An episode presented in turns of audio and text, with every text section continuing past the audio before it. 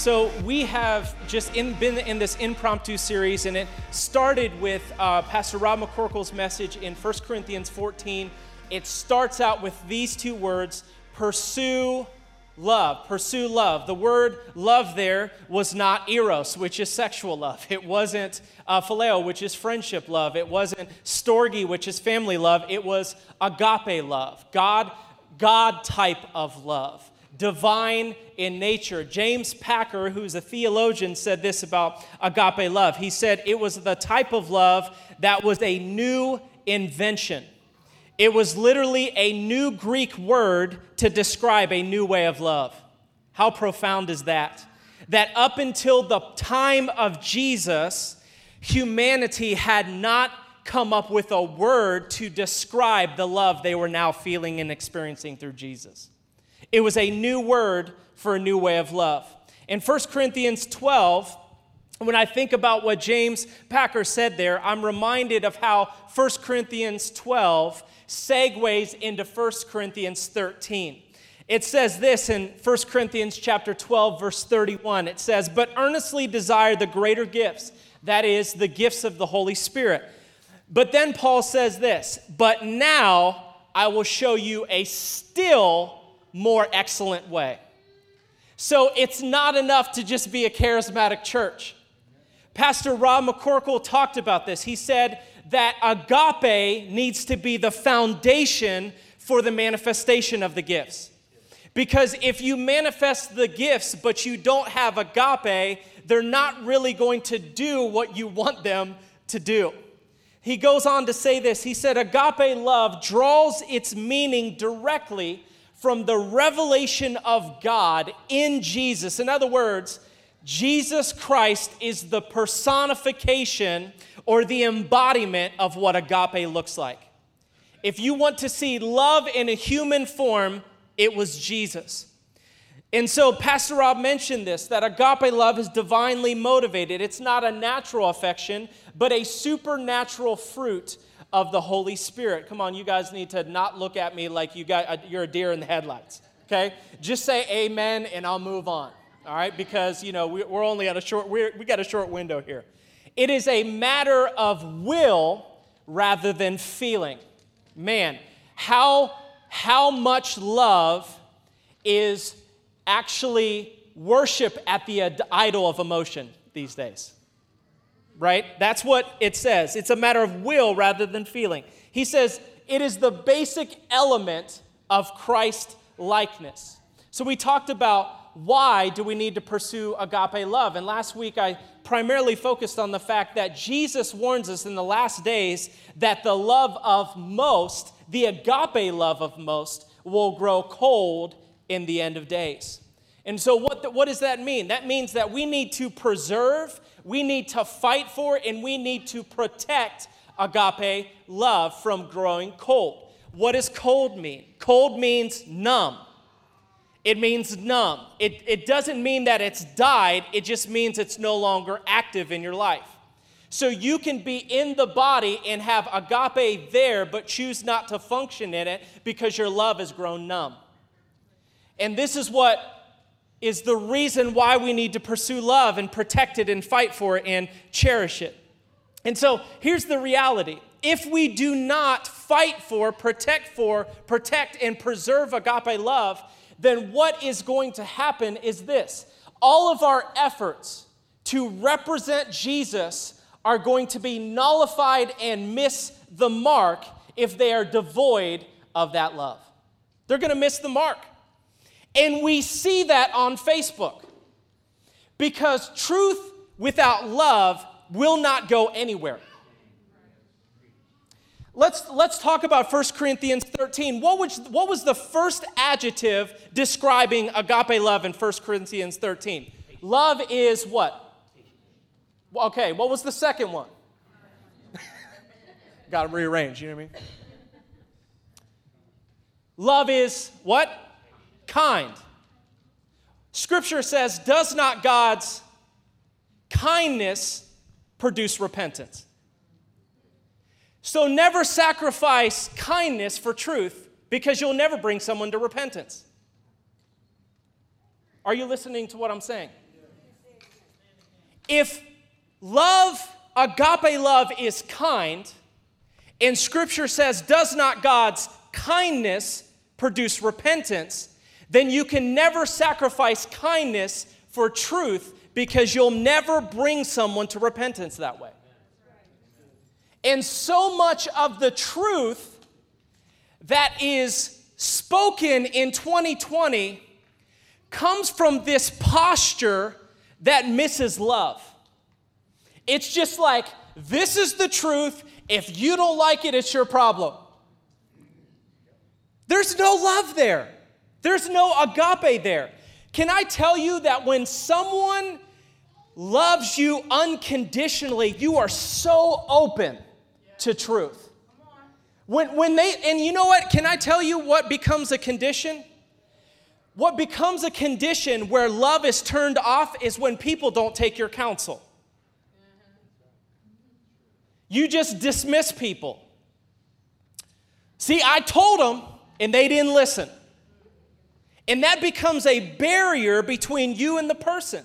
Can you speak love? Can you speak truth in love and be kind and not take it personal when they don't listen to your counsel? And then come back around and still be there in kindness. Because we all know we had parents that said, Don't do that. And you're like, Nope. I'm gonna do it anyway. I need to touch the stove. Dang, that hurt. Does not God's kindness produce repentance?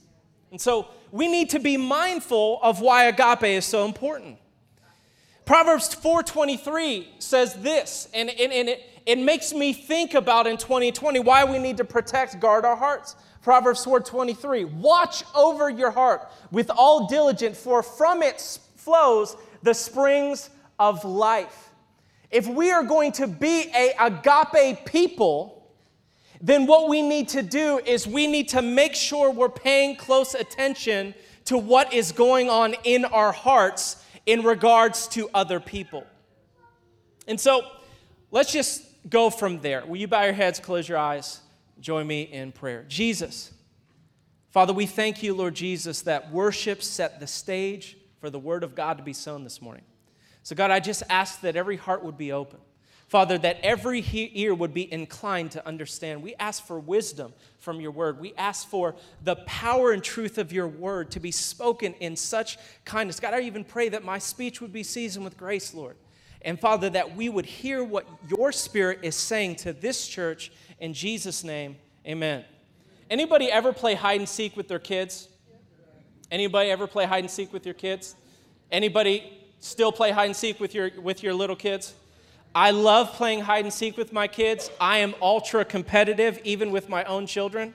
I will dunk on my nine year old son and have no problem. No problem. Don't stand in my way. I'm gonna dunk on you, I'm gonna just let you know. I love playing hide and seek, and I'm competitive with hide and seek. My goal is to hide, and my kids just give up. If they're trying to find me, I just want I want them to give up. And often what happens, now here's the thing, I will I, my goal is to see how small of a space I can fit this big body. I have, I have a linen closet upstairs. It's tw- the door is 28 inches wide. I hid this big body. The kids got to 10, and I said, Keep counting. You know what I mean? Like, if you need extra time, keep counting. They counted to like 50 because I was still working on it. But I hid this big body in the linen closet underneath the bottom shelf and was able to shut the door.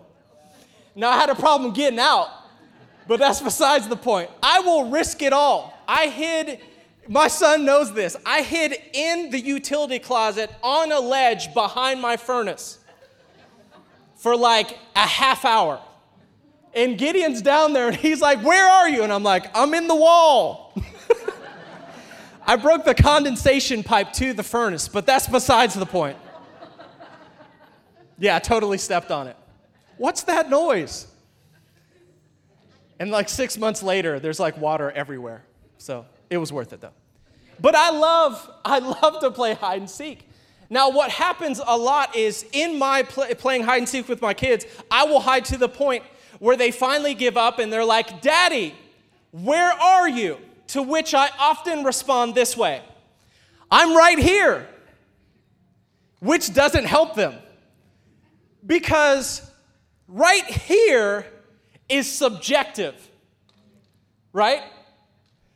My here doesn't necessarily mean it's their here. Now, Gideon is able to trace my voice. When I say I'm right here, he's able to trace my voice and navigate to where I am. But the two little ones are still lost. And I do it just to mess with them. You know, they're like, Daddy, where are you? I'm like, I'm right here.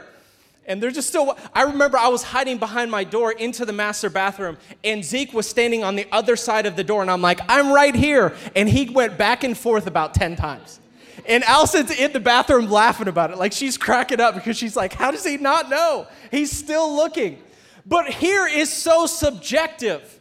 And if you don't think it's subjective, pick up a kid on a van route on a Wednesday night that says, Hey, I have a friend that lives right around here. Because their here is not my here. Their here, my here is around the corner, their here is around 270. It's a different revelation. Here is subjective, right? We all know this. And this is what happens often when we play hide and seek. They don't know where my here is. And it's because here is subjective. But do you know that agape is supposed to have a specific address? It's not supposed to be subjective it's actually supposed to be pinpointed at a specific location. So, where is agape's here? Where is agape love supposed to start? Now, we read last week that in 1 John chapter 4 verse 7 that agape comes from God or starts with God. I'm not talking about agape's origin. I'm talking about this. Here on the earth, who is agape supposed to start with? And that's where we find ourselves in John chapter 13, verse 33. Let me give you the context of this passage of scripture. Jesus is at the Last Supper with his disciples. He has just demonstrated the ultimate sign of humility in leadership by washing his disciples' feet. And now he is eating with them, and he begins his final teachings or dissertation with his disciples that becomes the content of John chapter 13 through 17. And I want you to listen to what Jesus says at the beginning of this kingdom dissertation. Picking up in verse 13, Jesus is going to give us agape specific address. He says, Little children, I am writing with you a little while longer. You will seek me. And as I said to the Jews, now I say to you, where I am going, you cannot come. But a new commandment I give to you. And here's the address that you agape one another, even as I have agape you, so you must also agape one another. And by this, all men will know that you are my disciples. If you agape, or if you possess agape for one another. I think Jesus is very clear here where agape's address is supposed to be. It is supposed to be between believers. It's not supposed to start out there. It's actually supposed to start here. Agape actually has to start from believer to believer and then it goes out there. Are you listening to what I'm saying? Jesus said it was a new commandment from a new covenant. Agape is the alpha and the omega of the Christian life. It's the beginning and the end. It is something that we never graduate out of. We don't, listen, we don't graduate from agape, we mature in agape. We don't move past agape, we grow in agape. And so often, when you talk about The love of God or agape love, people tend to turn their ears off, like, I've already heard about that. Why do we need to talk about that again? Are we agapeing one another? Because if we aren't, we need to read it again. He said, This is how they will know that you are my disciples by the way that you agape one another. See, I talked about this last week. Storge love requires the condition that we share each other's blood. We're family. Phileo love requires friendship. Agape love removes every condition. You don't have to be friend, you don't have to be family. That's why Jesus said in Matthew 5 agape your enemies. Agape your enemies and bless those who curse you and pray for those who persecute you. He was saying there are no conditions or parameters on agape. Every condition you can think of is not a condition for agape. This is what agape does agape helps when it's not convenient, it gives even when it hurts, it devotes energy to, his, to others' welfares over our own. It absorbs the hurts of others without complaining or fighting back. You can have amazing church services like this morning, but you do not become, you do not become the church without agape. I don't want to go to an awesome church. I want to be an awesome church. And being an awesome church requires agape. You can go and be entertained by an awesome church. But does the entertainment, is the entertainment prioritized higher than the love that's displayed between one another? It is the ultimate indicator of our Christian walk. It is the distinguishing trademark of his discipleship in your life. If you call yourself a follower, a disciple of Jesus Christ, where He is your teacher, He is your tutor, if agape is not on display, you're missing it. It is the distinguishing trait or trademark of discipleship. It is the call of every believer. It is the mandate of every disciple. It's God's standard for Christian living. It is our foundation, but it is not elementary. As 1 Corinthians 12 ended, it is the more excellent way. The evidence of agape love in your life is the indication that your faith in Jesus has permeated who you are. Listen to what Paul said in Galatians chapter 5 verse 6. For in Christ Jesus neither circumcision nor uncircumcision means anything but faith working through or permeating the way that you agape people. We have like a faith movement, movement in America. But where's agape? We can we can talk about sowing and prospering, and we can talk about making declarations, and we can talk about standing in faith and stepping out in faith and doing all those things. But Paul said, Your circumcision and uncircumcision doesn't mean anything but faith actually invading the way that you agape people. How has your faith in Jesus permeated the way that you love? Jesus knew, that's awfully quiet. Jesus knew that if the world could see his agape love demonstrated in the way that his disciples interacted with one another, then the world wouldn't be able to resist it.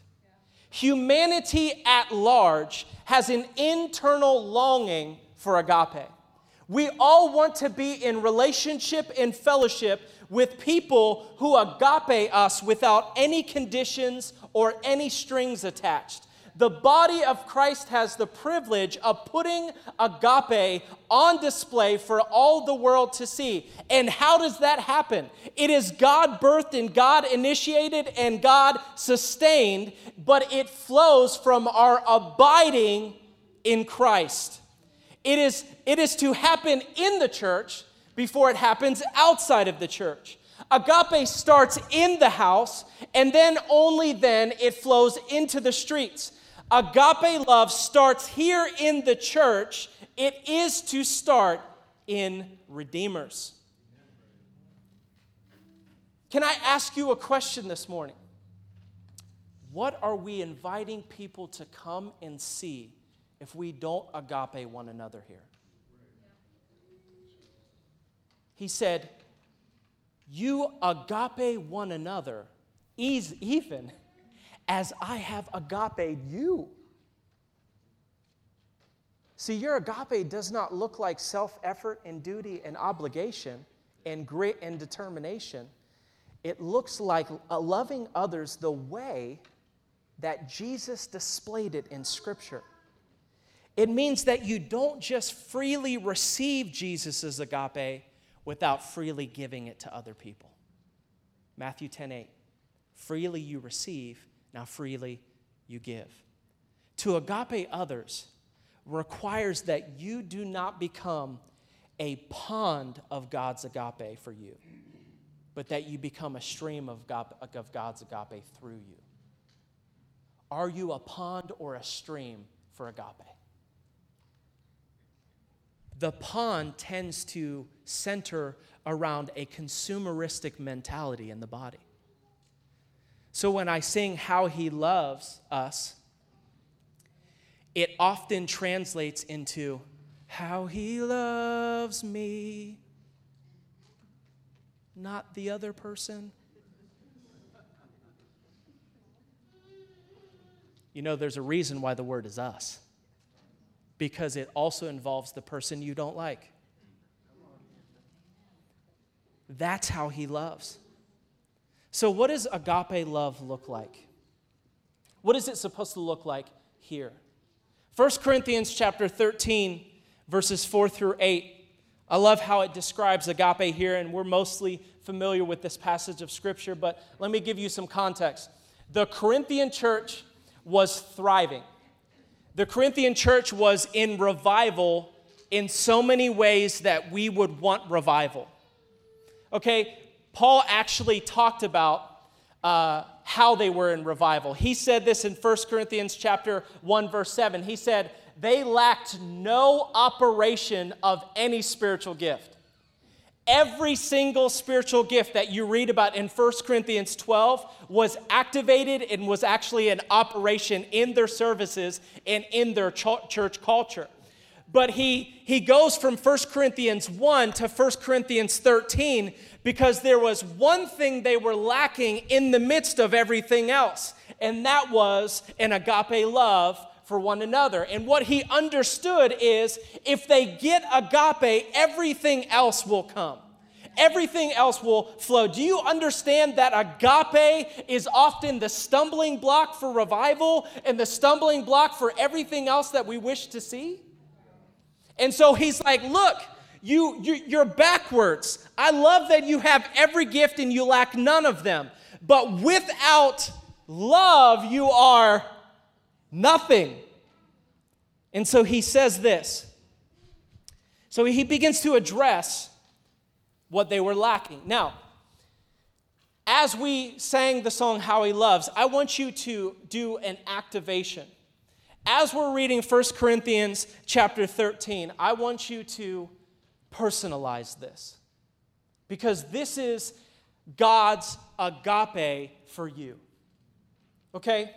Can I tell you that um, Allison and I, like, we like to joke, like, when we use superlatives, like you always and never, because it's always in negative connotations. You never take out the trash. That's not true. Just in the last week. Okay? It's fake news. Check your facts. But can I tell you what's amazing about 1 Corinthians 13 is that God does not change. He is the same yesterday, today, and forever. So, literally, every one of these is always. This is his always agape for everyone in the room. Now, I want you to think about that as we read. Agape in verse 4, picking up in verse 4, this is in the Passion Translation. His agape is large and incredibly patient for you. His agape is gentle and consistently kind to you. It refuses to be jealous when blessing comes to you. Agape does not brag, or his love does not brag about one's achievements, nor inflates its own importance. That talks about the humility of God. Agape, his agape, does not traffic in shame and disrespect for you, nor does he selfishly seek his own honor. His love is not easily irritated with you, nor quick to take offense at you. His agape joyfully celebrates your honesty and finds no delight in what you do that is wrong. His agape is a safe place of shelter for you. Listen, it never stops believing in, in, in you and your best. His agape never takes your failure as defeat, and he never gives up on who you are. His agape never stops loving you. It extends beyond the gift of prophecy, which eventually fades away. It is more enduring than speaking in tongues, which will one day fall silent. His agape remains long after words of knowledge are forgotten. Now, that felt good, didn't it? Now, I want you to think about the person that you don't like.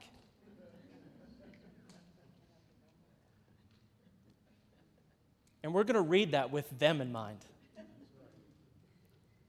His agape is large and incredibly patient towards them. His agape is gentle and consistent towards them. It refuses to be jealous when blessing comes to them.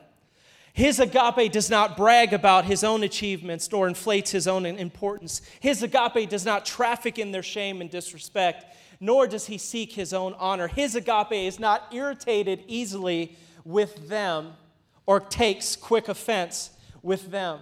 Are you thinking anything politically? You do know that Republicans and Democrats are going to be in heaven. You do know that, right? It's going to happen. Now, those parties won't be in existence there, but the people will be. His agape joyfully celebrates their honesty and finds no delight in what is wrong. His agape is a safe place of shelter for them, for it never stops believing the best over them.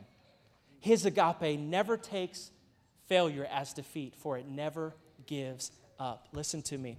In this passage, Paul is not only defining our limited understanding of agape, um, but he is also providing a list of the attributes of agape that we are to use as a measuring rod of the flow of agape in our lives.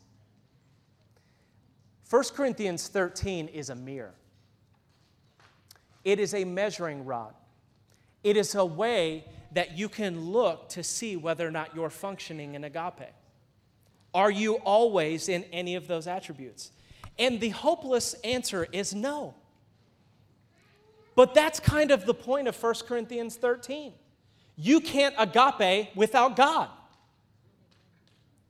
So when you are functioning in agape, that's why they will know.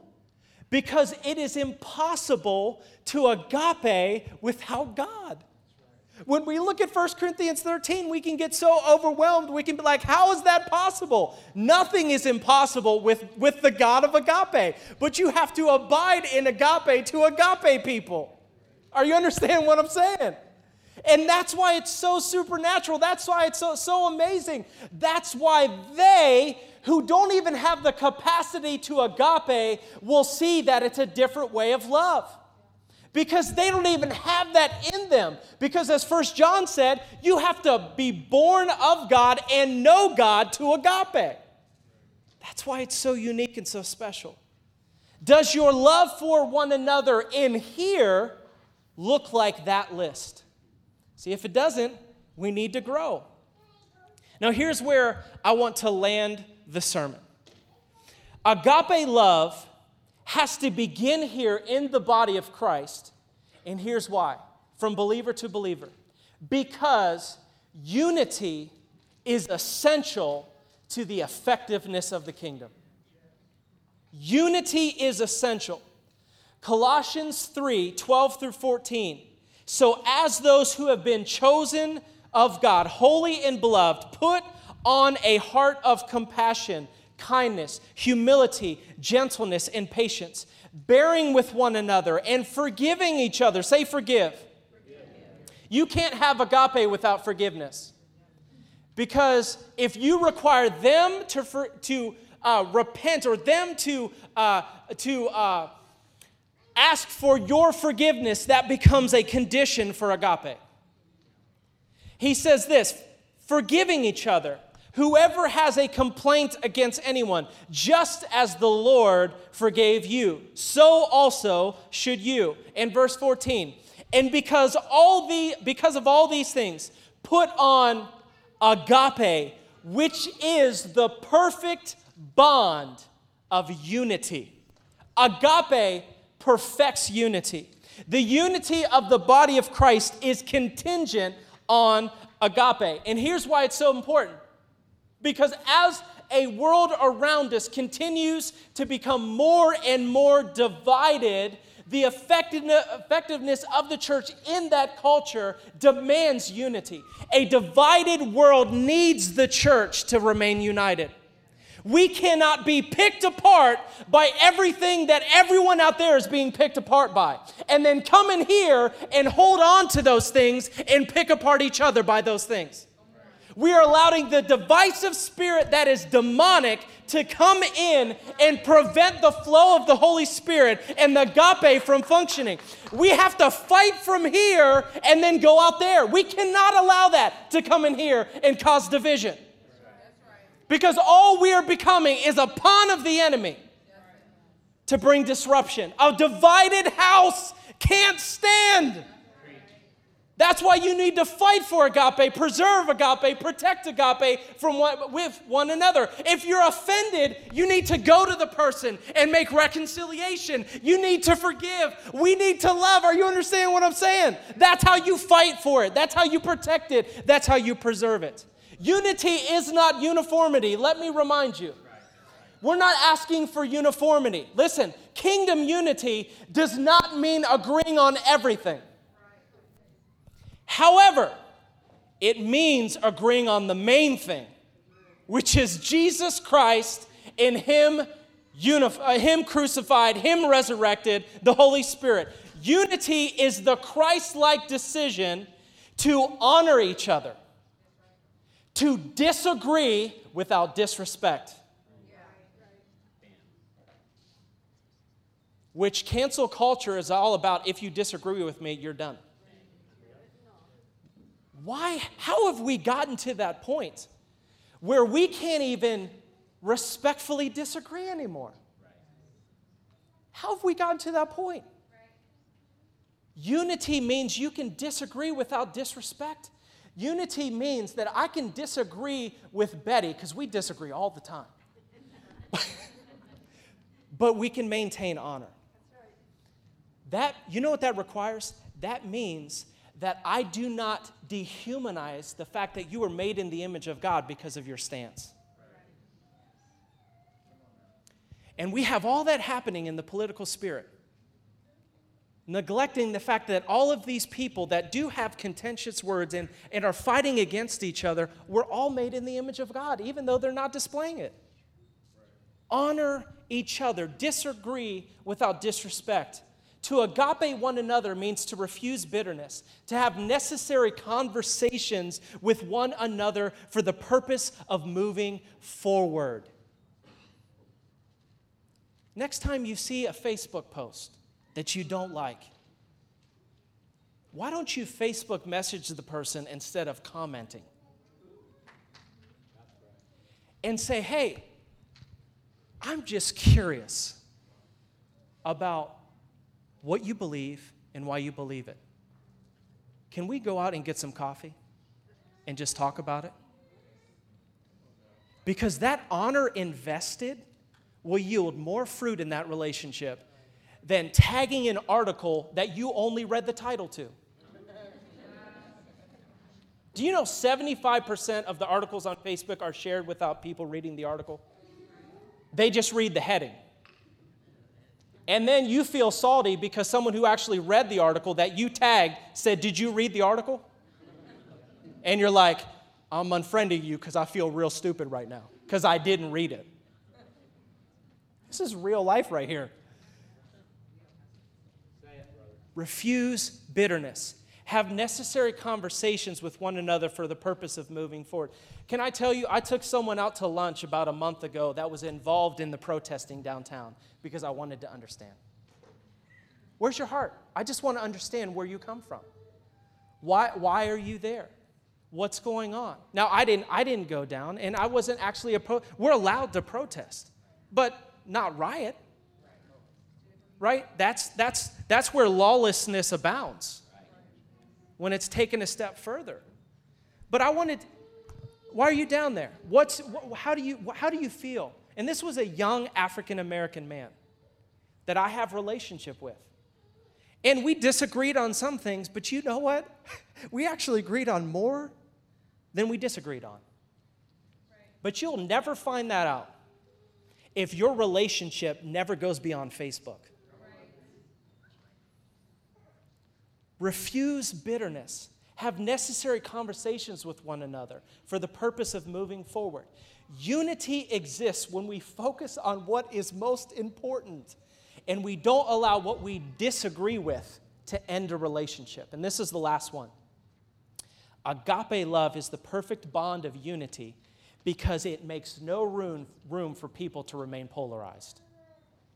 It doesn't afford people the opportunity to pin people into one of two categories. Now, I'm going to share what that means. See, one of the reasons why we are so we can be so disunified is because being polarized requires something that I like to call being binary. Now, I'm going to explain what that means. This is why agape sometimes gets distorted and we don't agape one another. A friend of mine uh, wrote this on Facebook, and I actually thought it was one of the best things that I had written or read on Facebook for a long time and I, I saved it because I thought it was, it, was a, it was a accurate truth in the light of everything culturally going on. He said this this is the definition of binary relating to, composed of, or involving two things. The saddest characteristic of culture is the tendency to reduce everyone to binary agendas for the simplicity of understanding. There are good guys and there are bad guys. There is right and there is wrong. There's black and there's white. The inability to discern, understand, and hold with tension the nuance of complication has reduced our nation to us against them. Most things are not binary. I can mourn with the African American community and still appreciate law enforcement. I can be for demonstrations while being against looting and rioting. I can hope for the best while fearing for the worst. I can want demonstrations and change while fearing for the safety of everyone involved. Don't allow your story, your identity, your understanding, or the life stories and narratives of other people to be reduced to two options. There is more than that. And you'll never discover that. And can I tell you, if we were to just sit and think about the people that we have disagreements with, we have lumped them into one of two categories. We don't allow the nuance of the fact that they're a human being and maybe they're not a bad person, they made a mistake. Hello. Maybe, can I tell you that mainstream media has a goal? They're all they're all ran by entertainment companies. You do know that, right?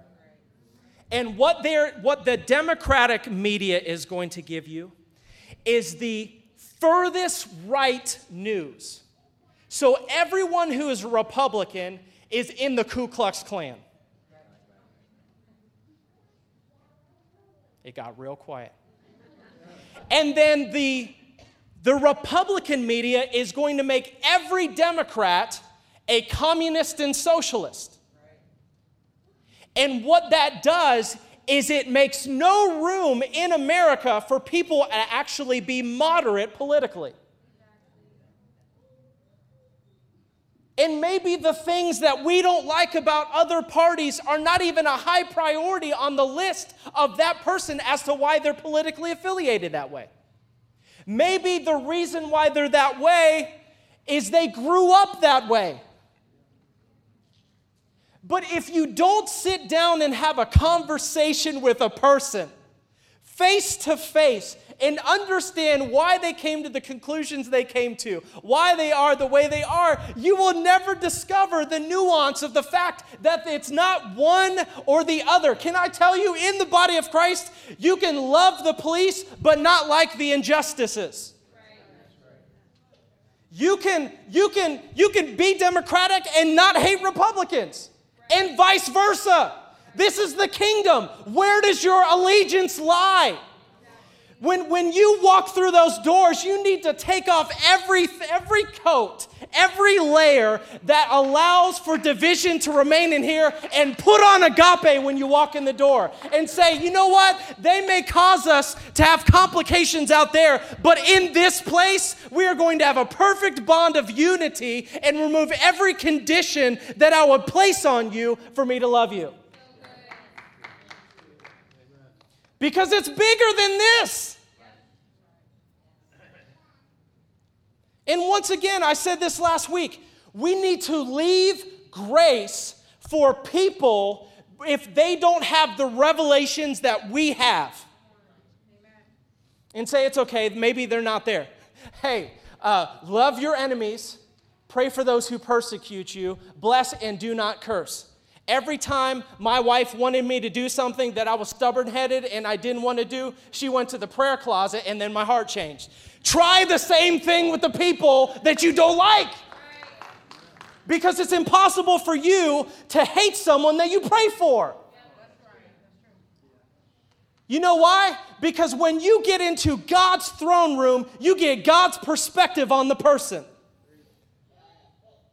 And you begin to fall in love with the very person that you didn't like because we didn't agree on everything. And you begin to have compassion and you begin to have humility and you, you begin to realize that maybe you're wrong.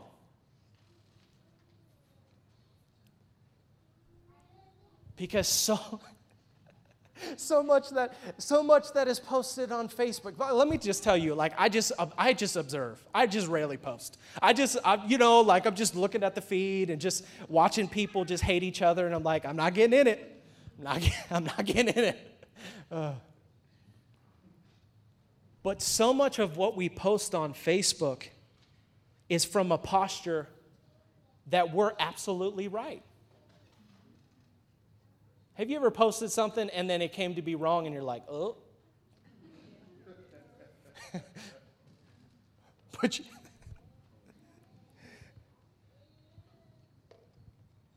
we cannot allow division to come in here and just cause us to fight against each other. Because this is why unity is so important for the effectiveness of the kingdom. And I'll, be done.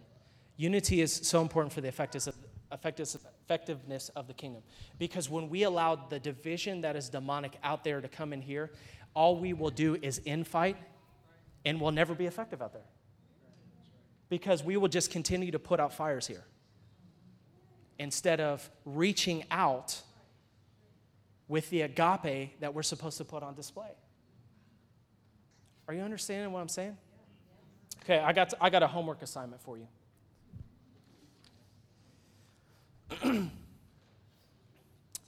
you can go ahead and stand.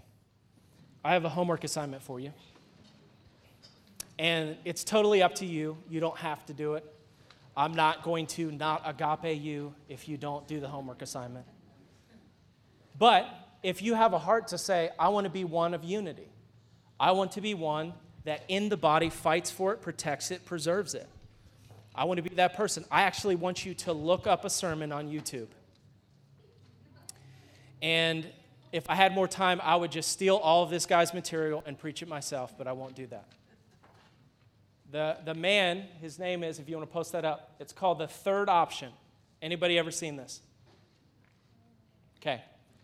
If you really want to be a part of the solution, I just want you to watch this. Miles McPherson is an African American pastor in uh, California.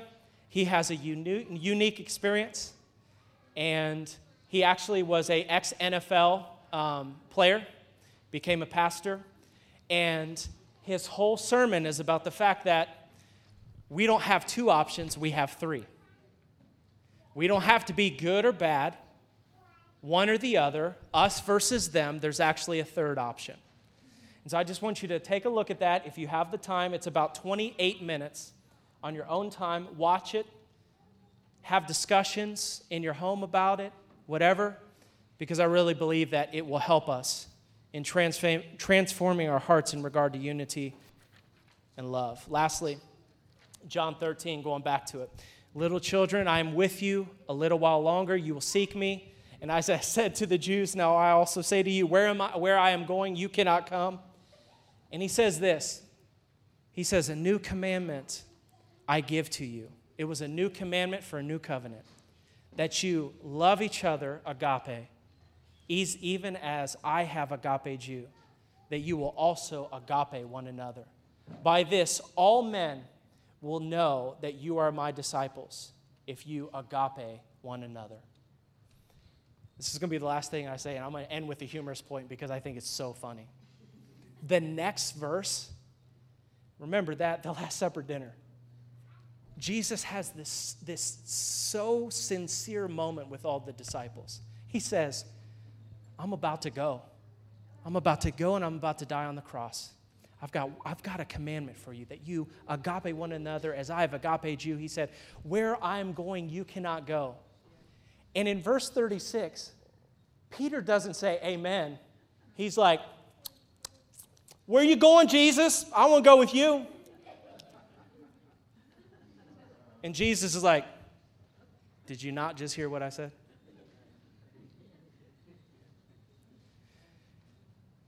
Often, what happens is that we sacrifice agape for a superior revelation.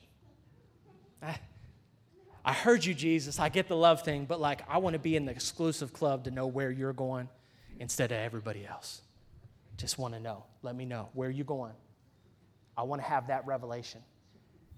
Let's be humble in what we know and not compromise agape because we think we know something better than somebody else.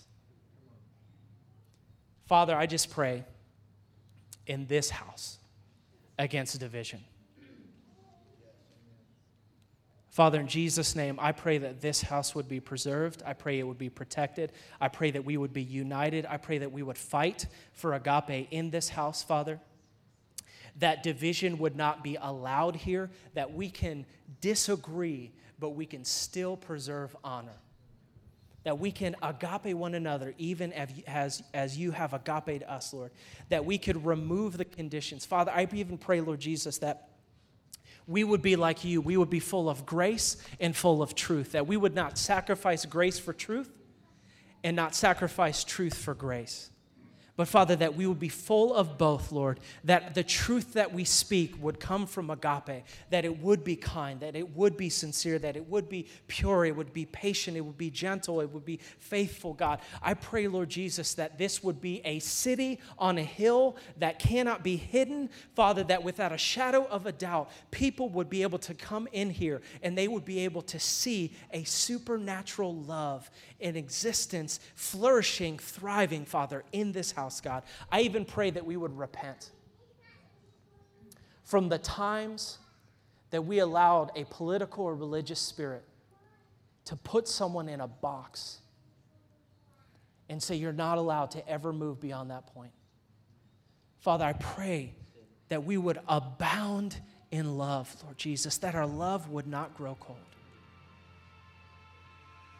that you would be glorified. That they would know that we are Christians by the way that we agape one another. In Jesus' name, amen. I love you guys. We will see you next week. Sorry for going long. Get shirts if you want. We'll talk to you later.